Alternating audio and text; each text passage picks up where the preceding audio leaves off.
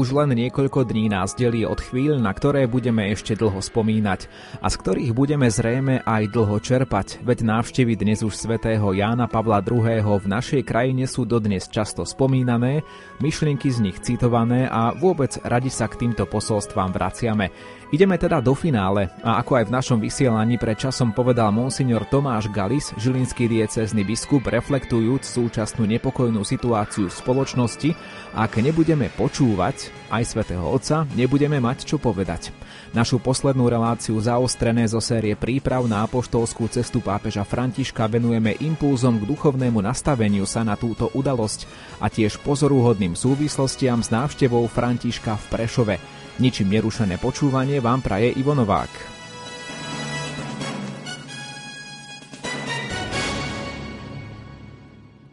prvej časti našej dnešnej diskusnej relácie pozývam aj vás zapojiť sa vo forme SMS otázok pre prvého môjho dnešného hostia, ktorým bude bratislavský pomocný biskup Monsignor Jozef Haľko. Venuje sa práve duchovnej príprave na návštevu pápeža Františka na Slovensku a ešte predtým, ako ho privítam v našej dnešnej diskusii, dávam do pozornosti SMS kontakty 0911 913 933 alebo 0908 600 177 665. S pánom biskupom budeme v spojení počas prvej polovici našej relácie, to znamená asi nasledujúcich 20 minút a teda ak máte aj vy nejakú otázku, ktorá sa týka duchovnej prípravy na príchod pápeža Františka na Slovensko, využite to najlepšie hneď teraz a z úvodu relácie pošlite vašu SMS otázku. Ja budem vaše otázky sledovať a v závere nášho rozhovoru s pánom biskupom mu ich rád položím. Takže v tejto chvíli by sme mali byť byť v telefonickom spojení. Pán biskup, prajeme príjemný deň do Bratislavy. Počujeme sa? Poženaný deň z Bratislavy. Ďakujem veľmi pekne za pozvanie. Ďakujeme aj my veľmi pekne. Sme radi, že tie posledné dni môžeme s vami hovoriť o príprave tej duchovnej, ktorú ste mali na starosti na príchod svätého Otca na Slovensko. No pripravujeme sa všemožne, logisticky, možno politicky, bezpečnostne a tak ďalej a tak ďalej. Popri tom všetkom, čo sa aj v spoločnosti deje, o čom všetkom sa diskutuje, nemôže sa nám tak akoby stať, že možno aj zabudneme na dôležitosť tej duchovnej prípravy? Tak vo veľkej miere to závisí aj od nás, či dovolíme alebo nedovolíme, aby tie organizačné, epidemiologické a ostatné problémy nám zatenili to, čo je najpodstatnejšie a síce z návštevy svätého otca papeža Františka, ktorý je nástupcom svätého Petra eh, a ktorý je námestníkom Ježiša Krista na zemi, načerpáme duchovne. Či sa nastavíme tak, aby sme zachytili tie vlnové dĺžky, jeho vyžarovania, ktoré nám chcú odovzdať nejaké duchovné posolstvo. My už doteraz vieme a odteraz vieme dopredu, že to úplne najzákladnejšie, čo nám pápež bude chcieť povedať, je, aby sme si prehlbili vieru v Ježiša Krista, ako to napokon hovorí aj to logo tejto návštevy, že s Jozefom a Máriou, ktorí sú najžiarivejšími príkladmi hlbokej osobnej konajúcej viery si aj my prehlbili náš osobný vzťah Ježišovi Kristovi a prijali ho ako nášho osobného spasiteľa a vykupiteľa. Pán biskup, ak sa povie duchovná príprava, niekomu možno napadne určitá suma ružencov, modlitieb a podobne, avšak tento pojem je zrejme komplexnejší, tak skúste nám to tak vysvetliť, čo sa myslí pod tým, že duchovne sa pripraviť na, na príchod pápeža. Je to len o modlení sa? Ja by som tamto slovičko len nepoužíval, pretože modlitba je úplne najzákladnejší spôsob duchovnej prípravy na čokoľvek, vrátane návštevy pápeža Františka. A e, tie rúžence, v podstate rúženec je rozjímanie nad tajomstvami Ježišovho života. E, rúženec je biblický, modlitby, ktoré tam sú, sú ukotvené v hlbokej tradícii cirkvi a samozrejme sú ukotvené v Svetom písme, veď oče náš nás naučil pán Ježiš, v zdravase e, opakujeme slova aniela, opakujeme slova a modlíme sa a rozímame slova Alžbety, je tam aj ten kajúci záver pro za nás hriešných teraz ich hodinu našej smrti, čiže e, je to samozrejme o, aj o modlitbe ruženca, aj o modlitbe ako takej, ale určite narážate na to, že modlitba ak je naozaj úprimná, hlboká, osobná a plná viery, nemôže nevyústiť do nejakého spôsobu konania. To znamená, a to je ako sústavný apel pápeža Františka, že keď ste veriaci, keď sa modlíte, keď vyznávate Krista, nech je to vidieť a cítiť aj vo vašom konaní. To znamená, že konkrétne, ak by som teda už išiel k e, vami položenej otázke, tak samozrejme veľmi dôležité je, e, aby sme aj v našom prostredí a v našom okolí boli, povedané slovami svätého Františka, budovateľmi pokoja. Určite máme každý okolo seba ľudí, ktorí sú zneistení, znervoznení, majú otázniky, majú dilemy, majú problémy. My môžeme byť tí, ktorí, ktorým pomôžeme k tomu, však príde Svetý Otec, príde ten 12. september 2021, jedinečný, neopakovateľný dátum, keď pápež František prvýkrát sa dotkne slovenskej zeme, ako to bolo uvedené aj v pasierskom liste. A nastavme sa na to, čo je podstatné čo je dôležité a odfiltrujme, odsuňme to, čo je menej dôležité a menej podstatné. To je veľmi dôležité sa naozaj nastaviť na to, čo nám pápež ide povedať. Ideme sa preto duchovne otvoriť. Budeme ho počúvať s otvoreným srdcom. Keď sa pozrieme na stránku navštevapápeža.sk, tak v sekcii duchovná príprava tam vidíme napríklad aj také videá so Svetým Otcom, ktoré sa dajú sledovať, myšlienky e-mailom, ktorí mnohí odoberajú, alebo aj katechézy mnohých slovenských kňazov, ktorí sa venujú práve aj tej duchovnej príprave. Dá sa teda pripraviť duchovne povedzme aj sledovaním videí? Ide totiž o to, že o pápežovi Františkovi počujeme všeličo, veľká časť toho, čo o pápežovi Františkovi počujem, sú interpretácie a mnohokrát aj dezinterpretácie toho, čo urobil, čo povedal, čo si myslí. A duchovná príprava, okrem tej modlitby, o ktorej sme hovorili, a okrem konania, dobrých skutkov, aj vyžarovania pokojnej atmosféry do nášho prostredia, je aj spoznať pápeža Františka nie z toho, čo o ňom hovorí niekto druhý, ale čo on sám povedal. Takže napríklad tie ilustrované myšlienky, ktoré e, niekoľko tisíc ľudí denne dostáva do e-mailu alebo do iného typu média, je vlastne o tom, toto sú slova pápeža Františka. Na začiatku úvozovka, na konci úvozovka. Je to citát toho, čo on povedal. A teda spoznávame pápeža Františka predtým, ako príde.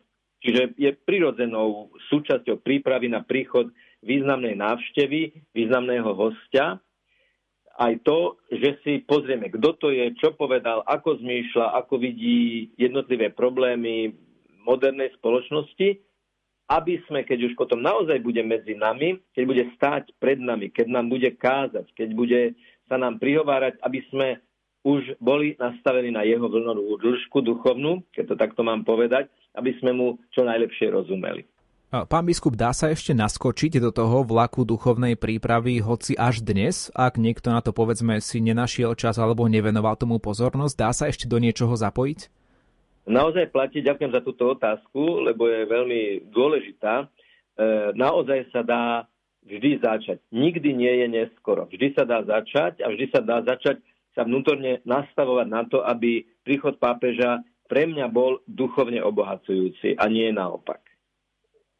Ja len pripomeniem našim poslucháčom, že v prvej polovici našej dnešnej diskusnej relácie sa rozprávame s monsignorom Jozefom Haľkom, pomocným biskupom Bratislavskej arcidiecézy o duchovnej príprave na príchod pápeža Františka na Slovensko. Reláciu vysielame naživo v pondelok 6. septembra predpoludním a teda ak nás počúvate a chceli by ste položiť pánovi biskupovi nejakú otázku, urobte tak čím skôr, pretože v druhej polovici našej dnešnej relácie už budete počuť zo záznamu rozhovor s vladikom Jánom Babiakom, prešovským arcibiskupom metropolitom o význame chystanej návštevy pápeža Františka pre grécko-katolickú církev. Takže kým tu máme naživo cez telefón pána biskupa Jozefa Haľka, nech sa páči vaše otázky do SMS-ky na 0911 913 933 alebo 0908 677 665. Pán biskup, prezrate, ako vyzerá tá vaša osobná duchovná príprava na svätého Otca? Tak e, samozrejme, že modlitbou aj tým desiatkom toho ruženca, keď e, sme k tomu my biskupy a kňazi vyzvali veriacich, tak máme byť prví, ktorí to naozaj aj realizujeme, teda je to, je to modlitba. Aj vzhľadom na to, že v týchto dňoch som oveľa viac e, sa zaoberal ešte textami, ktorých autorom, či, či v podobe písanej, či v podobe hovorenej, je pápež František, tak aj sám som hĺbšie spoznal jeho spiritualitu. No a najmä teda tú marianskú spiritualitu, pretože niekoľko týždňov vždy v stredu kapucínov sme mali tú katechézu o marianskej úcte pápeža Františka, o určitom aspekte tej marianskej úcty, takže aj cez tú prípravu na tento cyklus som mal e, možnosť sa, sa hĺbšie oboznámiť s hlbokou marianskou úctou rímskeho biskupa pápeža Františka, svätého Otca. Vy ste, teda vy a ďalší otcovia biskupy ste ešte v tom prvom pastierskom liste upozornili veriacich, že dôležité je spoznať pápeža Františka aj cez jeho dokumenty, cez to, čo píše teda nám veriacim ľuďom. Ako vnímate tú úroveň porozumenia týchto dokumentov medzi veriacimi na Slovensku? Áno, tu treba povedať, že slovo dokument sa používa, je to legitimné, ale v mnohých ľuďoch môže vyvolávať dojem, že ide o nejakú oficióznu záležitosť, že ide o nejaký oficiálny text. A oni, ľudia väčšinou, e, sa otvoria pre niečo, čo je skôr také spontánne, plné človečiny, plné e, takého, takého ľudského hrejivého prístupu. A toto je dôležité si uvedomiť, že keď hovoríme o dokumentoch pápeža Františka, tak naozaj nemyslíme na nejakú suchopárnu listinu, ktorá je povinná, ale m, mm, taká suchopárna. Naopak v tých textoch je naozaj mimoriadne veľa duchovných podnetov, duchovných impulzov a preto sa netreba bať siahnuť po týchto, tak povediať, dokumentoch, ktoré sú ale hlboko duchovnou výpovedou, ktoré sú zakodované ktorej je zakodovaná aj tá hlboká ľudská, aj pastoračná skúsenosť a e, môžu byť podnetom určite aj pre každodenný život.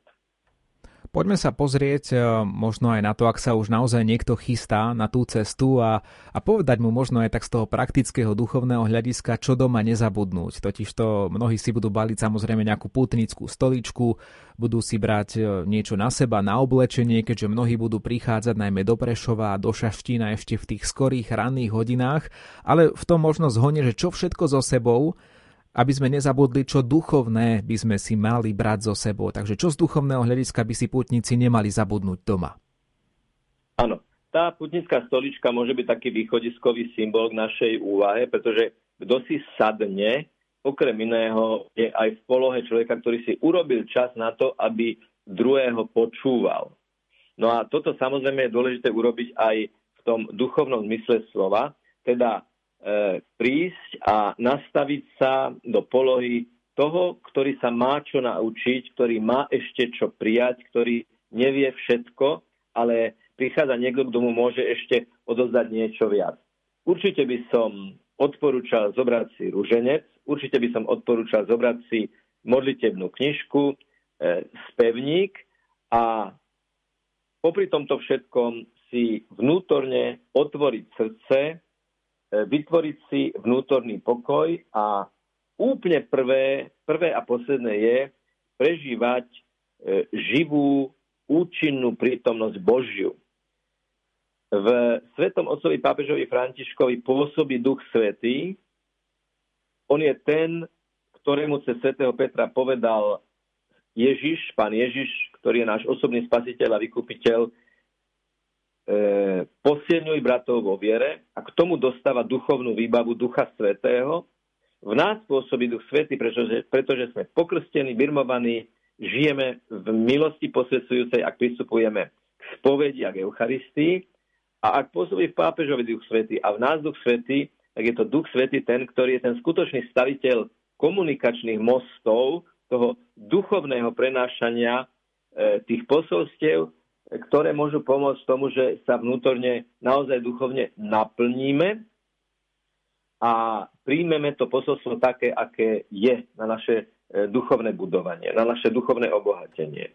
Náš poslucháč Rasťov v sms sa pýta, ako sa môže duchovne pripraviť ten, kto bude sledovať svätého Otca cez mass media. No a ja len doplním, pán biskup, že už bez ohľadu na to, aké máme podmienky, najnovšie sú to tie podmienky v duchu režimu OTP, to znamená očkovaný, testovaný alebo prekonaný, Stále je tu skupina ľudí, ktorá sa z rôznych, často zdravotných dôvodov jednoducho nedostane na takéto stretnutia, či už tu máme OTP režim, alebo nie a jednoducho budú cez Radio Lumen, cez iné katolícke mass media alebo iné médiá sledovať túto návštevu. Aj pre nich asi by mala byť nejaká duchovná príprava. Tá duchovná príprava sa týka všetkých, ktorí budú pápeža vnímať e, v rámci jeho osobnej prítomnosti tam, kde oni budú ale aj ktorí budú pápeža vnímať cez e, médiá, cez televíziu, cez rozhlas, cez internet, pretože viera je z počutia. To máme už zakodované v Svetom písme a my budeme Svetého Otca vidieť a počuť aj na obrazovke. Samozrejme, treba povedať so všetkým zmyslom pre realitu, že tí, ktorí budú sledovať Svetého Otca na Svetej Omši v Šaštine, na liturgii v Prešove nebudú môcť ísť na sveté príjmanie, ale budú si môcť urobiť duchovné sveté príjmanie.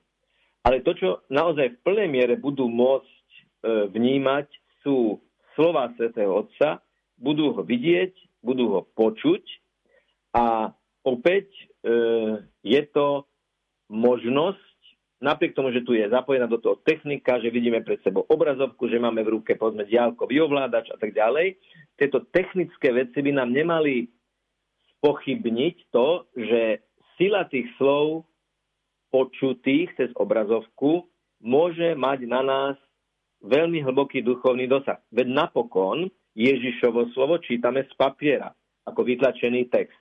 To je tiež médium. Neuvedomujeme si to, ale kniha alebo, alebo, alebo um, akýkoľvek dokument napísaný je tiež médium.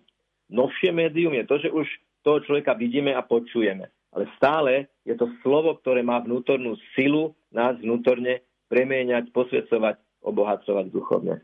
My sme už počas pandémie, pán biskup, aj s vami na vlnách Rádia Lumen diskutovali o tom, že ako teda duchovne prežiť to sledovanie priamých prenosov vtedy všetkých bohoslúžieb. Teraz je to otázka pápežských prenosov v televízii alebo cez rozhlas, tak máte možno nejaký tip pre tých, ktorí to budú sledovať doma cez médiá, ako to teda e, tú samotnú bohoslužbu napríklad stráviť?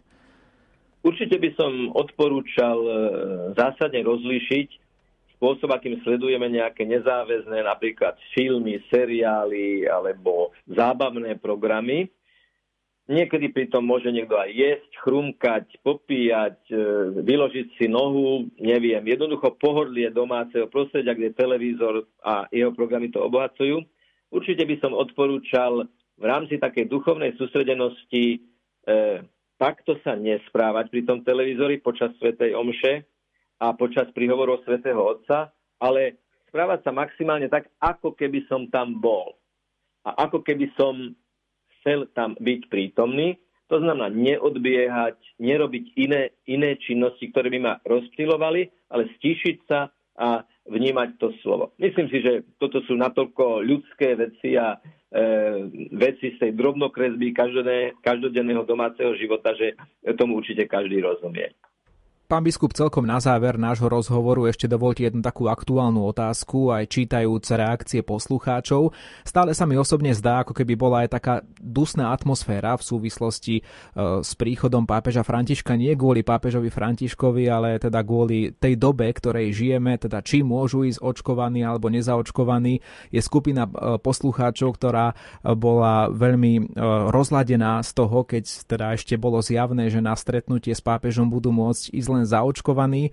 Teraz sa nám zase napríklad ozývajú ľudia, ktorí sa boja zaočkovaných kvôli tomu, pretože tí zaočkovaní, ak prídu na stretnutie so Svetým Otcom, tiež môžu prenášať ochorenie koronavírus za istých okolností, aj keď samozrejme tá vírusová nálož je menšia, to vieme z tých aktuálne dostupných informácií, ale teda paradoxne teraz sa skupina e, teda tých, ktorí nie sú zaočkovaní, ale budú otestovaní, ešte ozýva proti tým, ktorí sú zaočkovaní. Toto všetko neodrádza nás to tak trošku, alebo neodvádza nás to tak trochu od celého zmyslu tej pápežovej návštevy? Pán redaktor, máte pravdu. Totiž zložitosť a komplikovanosť situácie, v ktorej sa nachádzame, a na ktorú nebolo možné sa nejakým dlhodobým spôsobom pripraviť, pretože sú to určité nové konštelácie, ktoré doteraz asi v dejinách ľudstva neboli v takejto miere a, a, za takýchto podmienok, že akékoľvek riešenie sa urobí aj v dobrej viere, vždy vyvoláva negatívnu reakciu niektorej časti e, spektra, niektorej časti e, populácie. Raz nie sú spokojní tí, raz nie tí, raz nie tí. Žiaľ, je jasné, že neexistuje také riešenie, s ktorým by boli všetci spokojní. Také jednoducho neexistuje. A keďže neexistuje, tak e, ja týmto reakciám aj rozumiem, teda viem si predstaviť, prečo ľudia takýmto spôsobom reagujú, čo neznamená, že vždy s tým aj súhlasím. Ale to je iná vec.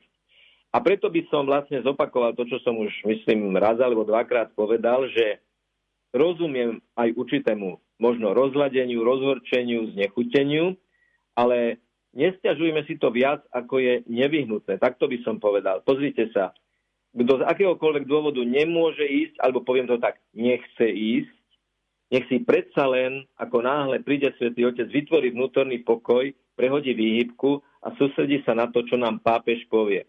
Ak niekto má strach ísť medzi, e, medzi očkovaných, ako neočkovaný, čo ale v prípade týchto podujatí myslím si, že aj epidemiológovia sa snažia riešiť, aby k takémuto niečomu veľmi nedochádzalo. Ale čiste na tej teoretickej úrovni aj takýmto ľuďom odporúčam, ak sa rozhodnete neísť, lebo sa bojíte, tak si to pozrite na obrazovke, ale nastavte sa duchovne a skúste tie pocity rozhorčenia a znechutenia e, nejakým spôsobom nedovolte, aby vás obrali o ten možný zážitok z toho, čo sa tam bude odohrávať. Ja tomu ľudsky rozumiem a práve preto aj radím, dobre, nejak to vnútorne musíme spracovať, takáto je realita, nie je iná, nemôžeme si dávať rúžové okuliare, ale do, do tohoto ja dávam túto radu. Chcete duchovne načerpať, chcete sa duchovne obohatiť, tak skúste tieto veci na chvíľočku alebo tieto myšlienky odložiť a poproste Ducha Svetého, aby vám dal silu sa pre túto konkrétnu okolnosť aj všetky, so všetkými jej problémami a ťažkosťami otvoriť tak, aby vás, aby vás to duchovne obohatilo a posilnilo. Lebo vlastne toto nám potom aj v budúcnosti pomôže lepšie zvládať tie náročné situácie, do ktorých sa môžeme ešte dostať. Pán biskup, ďakujem nielen za váš čas pre poslucháčov Rádia Lumen, ale aj za všetku vašu energiu, ktorú venujete duchovnej príprave na príchod pápeža Františka na Slovensko. Ďakujeme ešte raz. Všetko dobre vám prajem a poženávam všetkých poslucháčov. Rozprávali sme sa s monsignorom Jozefom Haľkom, pomocným biskupom Bratislavskej arcidiecézy o duchovnej príprave na príchod pápeža Františka.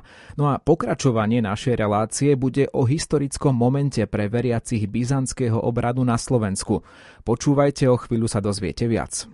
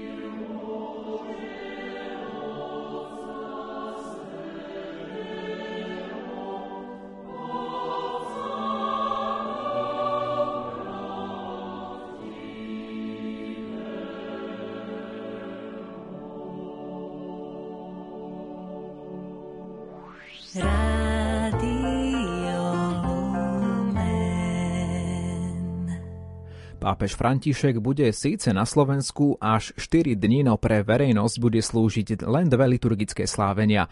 Svetú omšu v Šaštíne a ešte o deň skôr svetú liturgiu v Prešove.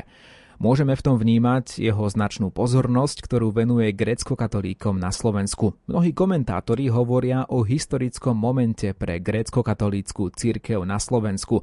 A v čom je teda táto chvíľa historická a výnimočná, o tom vám už viac napovie v rozhovore vladyka Ján Babiak, prešovský arcibiskup metropolita.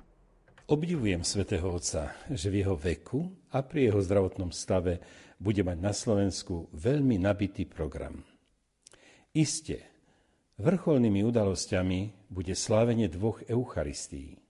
V Prešove bude svätý Otec na sviatok povýšenia svätého Kríža predsedať archierejskej svätej božskej liturgii svätého Jana Zlatoustého a v Šaštíne na sviatok sedem bolesnej Pany Márie, patronky Slovenska, bude slúžiť pontifikálnu svetu omšu. Keďže na Slovensku žijú grecko-katolíci a majú svoju metropoliu, je to celkom logické, že ich pápež neobíde. To, že bude predsedať archierejskej svetej boskej liturgii sv. Jana Zlatoustého, je veľmi významné a jedinečné pre našu církev. Veľmi sa tomu tešíme. Myslím, že každý kresťan vie, čo je sveta liturgia, čiže či sveta omša. Áno, je to novozákonná obeta Ježiša Krista, ktorou sme boli vykúpení. Možno si túto jedinečnú udalosť, svetú liturgiu so svetým Otcom v srdci grecko-katolíckej metropolie v Prešove ešte mnohí dostatočne neuvedomujú. Ale je to počin, ktorý vstúpi do histórie našej cirkvy ako čosi jedinečné a výnimočné. Vieme, že pápež Hadrian II v 9. storočí v bazilike Santa Maria Maggiore v Ríme požehnal liturgické knihy preložené do jazyka našich predkov solunskými bratmi, svetým Cyrilom a Metodom. Vieme, že svätý Jan Pavol II predsedal Svetej božskej liturgii v Lvove pri blahorečení mučeníkov a tiež predsedal Svetej liturgii v Mariapoči. A papež František zás Svetej liturgii v Blaži v Rumunsku pri blahorečení tamojších biskupov mučeníkov. To sú vynimočné udalosti, keď pápeži slávia grécko-katolickú svetú liturgiu. Jednou z takých výnimočných udalostí bude aj toto slávenie v Prešove. Konkrétne pôjde o božskú liturgiu svätého Jána Zlatoústeho. Vladiku Jana Babiaka sme sa opýtali, ako vlastne prišlo k výberu tejto liturgie a poprosili sme ho, aby nám vysvetlil, čo táto liturgia obsahuje oproti v úvodzovkách bežnej svetej liturgii. Desaťkrát do roka sa slávi liturgia svätého Bazila Veľkého a v pôsny čas sa slávia liturgie vopred posvetených darov. Okrem týchto dní sa slávi stále svetá božská liturgia svätého Jana Zlatoustého.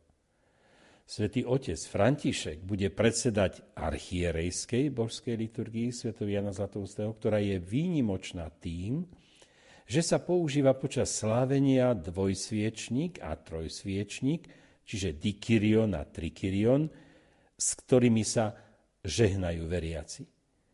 Je to slávnostná forma svätej liturgie, pri ktorej asistuje aspoň jeden diakon. Biskupy ju slávia pri veľkých udalostiach, napríklad pri kniazských sveteniach, pri rôznych posviackách chrámov, na veľké sviatky a podobne. Vo všedné dni, aj keď biskup predseda Svetej liturgii, nemá taký slávnostný charakter. V našom rozhovore sme si všimli, že pápež bol doteraz mimoriadne citlivý aj voči problematike východných katolíckých cirkví. Navštívil aj mnohé komunity zmietané problémami na Blízkom východe. Svetý Otec je hlava všetkých katolíkov vo svete, čiže nielen rímskokatolíkov, ale aj všetkých východných katolíkov veľmi pozorne vníma, kde sú, obrazne povedané, jeho deti v núdzi a na týchto myslí najviac. To, odkiaľ pochádza, je pri službe pápeža vedľajšie, lebo už nepatrí iba svojej miestnej cirkvi, ale už patrí všetkým, celej katolíckej cirkvi a preto má starosť o všetkých, bez ohľadu na to, z ktorého konca sveta pochádzajú a vo svojom zornom uhle sleduje to podstatné. Posilňovať veriacich vo viere, upriamovať ich na konanie dobra všetkým ľuďom, ale najmä núdznym, a motivovať ich k horlivému kresťanskému životu, aby boli soľou zeme a svetlom sveta. Veriaci z východného Slovenska, ktorí chcú zažiť pápeža Františka pri slávení bohoslužby, budú prítomní predovšetkým v Prešove, a teda aj veriaci latinského obradu. Pre niektorých to môže byť nová skúsenosť byť na tejto liturgii. Vladyka Jan vysvetľuje ale, aké sú súvislosti východného Slovenska. V našom prostredí na východe republiky myslím, že ani rímskokatolíci nemajú problém so slavením svätej liturgie vo východnom obrade. Mnohé farnosti sú zmiešané. Veriaci sa zúčastňujú rôznych odpustových slávení, tak vo východnom, ako aj v západnom obrade. A v poslednom období už tri roky tu pôsobí televízia Zemplin a televízia Logos, ktoré denne ponúkajú ľuďom priame prenosy z grecko-katolických katedrál a z našich bazilik práve e, Svetu liturgiu. Tiež RTVS v priebehu roka niekoľkokrát vysiela priame prenosy z našich svetých božských liturgií. Pravda, že aj televízia Lux. A samozrejme v zvukovej podobe môžu veriaci už dlhé roky počúvať slávenie svetých liturgií aj na vlnách Rádia Lumen. Takže myslím si, že rímskokatolíci majú dostatok možností oboznamiť sa s našou byzantskou liturgiou, a aspoň trochu jej porozumieť. Viete, v tom je krása v katolickej cirkvi, že sú tu rôzne obrady. Na Slovensku máme iba dva, rímsky a byzantský. A mali by sme sa vzájomne aspoň v hlavných črtách spoznávať. Prečo? Lebo jedni pre druhých sme navzájom obohatením. V rozhovore s vladikom Jánom Babiakom, hlavou grécko-katolíckej cirkvy na Slovensku, sme sa dotkli aj nepríjemných súvislostí.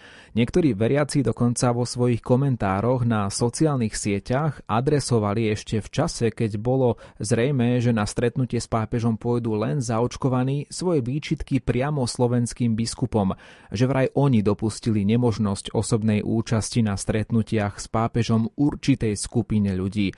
Ako sa teda na túto vec pozerá vladyka Ján? Keď sa na sociálnych sieťach ozvali antivaxery a začali sa šíriť rôzne hoaxy proti očkovaniu. Treba povedať, že sa medzi nimi zaradili žiaľ aj viacerí kňazi, čo je mi veľmi ľúto. Nechápem to. Pozrite, keď ľudia zomierali vo veľkom počte na COVID-19 a videli sme to nielen v Taliansku, ale aj v Nítre a na iných miestach, že rakiev pribudalo a pohrebné služby nestačili pochovávať, všetci sme vtedy čakali na vakcínu, ktorá zabráni umieraniu ľudí nakazených na COVID-19. A keď sa vakcíny objavili, zrazu mnohí laici sa stali odborníkmi v medicíne, v správnom riadení štátu, v tom najsprávnejšom rozlišovaní, čo je správne a čo nie. A mnohí bezhlavo začali útočiť na sociálnych sieťach na všetkých a na všetko. Dokonca necitlivo osočovali svätého otca Františka, aj emeritného pápeža Benedikta XVI. Kritizovali vládu, biskupov a konšpiratívne všetkých, ktorí sa dali zaočkovať. Zacitujem tu veľmi peknú myšlienku svätého Augustina. Oslovila ma v týchto dňoch. Čím menej vnímajú ľudia svoje hriechy, tým zvedavejší sú na cudzie. Nehľadajú, čo by mohli napraviť, ale do čoho by sa mohli zadrapiť. Keďže nemôžu seba ospravedlniť, sú pohotovi iných obviniť. Svetý Augustín veľmi pravdivo vyjadril mentalitu týchto ľudí. A pamätajme, že to vyjadrenie urobil už vo 4. storočí. Z reakcií týchto ľudí, týchto kritikov žiaľ vidieť, ako sme už prevalcovaní sekularizmom a inými chorobami dneška. Modlíme sa za týchto ľudí, ktorí všetko vedia a všetkému veria a všetko kritizujú a myslia si, že iba oni majú pravdu. Ale teraz k meritu vašej otázky. Všetci biskupy Slovenska potom, čo sme počuli, že tak na hokejových zápasoch v Bratislave, ako aj na letických dňoch v Kuchyni, bude umožnený vstup aj nezaočkovaným, teda tzv.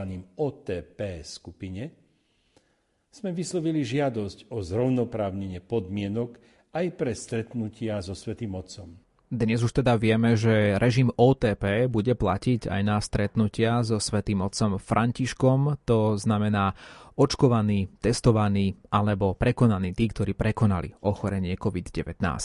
Poďme sa v ďalšom priebehu rozhovoru s vladykom Jánom Babiakom venovať aj možno takým tým príjemným veciam, totiž aj vladyka Ján pripravuje pre pápeža Františka dar. Možno nielen taký oficiálny, ale aj špeciálny. Najvzacnejšie a najpočetnejšie zastúpené budú eucharistické slávenia v Prešove a v Šaštíne.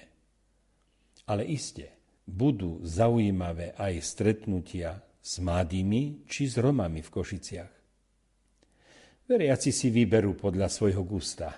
Myslím si, že im to netreba dávať zvláštne odporúčania v tomto smere. To bolo odporúčanie vládyku Jána, čo sledovať v televízii alebo v rozhlase, ak to bude váš prípad v súvislosti s návštevou pápeža Františka. No a teraz už e, k tomu špeciálnemu daru. Pravda, že máme pripravený pekný dar spoločne za celú metropoliu, ale vy myslíte asi na niečo iné, keď ste použili slovičko špeciálny dar. Určite myslíte na moju malú pozornosť, ktorú darujem Svetému Otcovi skoro pri každom našom stretnutí. Áno, sú to sušené hryby. Nehanbím sa za to, že som hubár a že v lese a pri zbieraní húb najsilnejšie dokážem zrelaxovať. Teda aj pri tomto stretnutí so svätým otcom Františkom dostane aj pohár sušených hrybov z Litmanovej. Pred chvíľou sme sa s otcom biskupom Jozefom Haľkom rozprávali o všeobecnej duchovnej príprave na príchod svätého otca Františka, ale duchovná príprava a vôbec príprava prebieha aj v Prešovskej archieparchii. No tak eh, príprava na svätého otca prebieha podľa plánu. Na všetko myslíme a všetko sa snažíme doťahovať do najmenších detajlov. Celú prípravu som zveril do rúk protosincela, čiže môjho generálneho výkára monsignora Ľubomíra Petrika – kto ho pozná, vie, že nič nenechá na náhodu, či nedoriešené. Počul som v týchto dňoch z úst jedného redaktora tieto slova. Vladika, musím vám povedať, že máte v kurii veľmi šikovných a schopných ľudí. A myslel na generálneho vikára a na hovorcu otca Michala Pavlišinoviča. Viete, úprimne povedané, padlo mi to veľmi dobré, také ohodnotenie zvonku.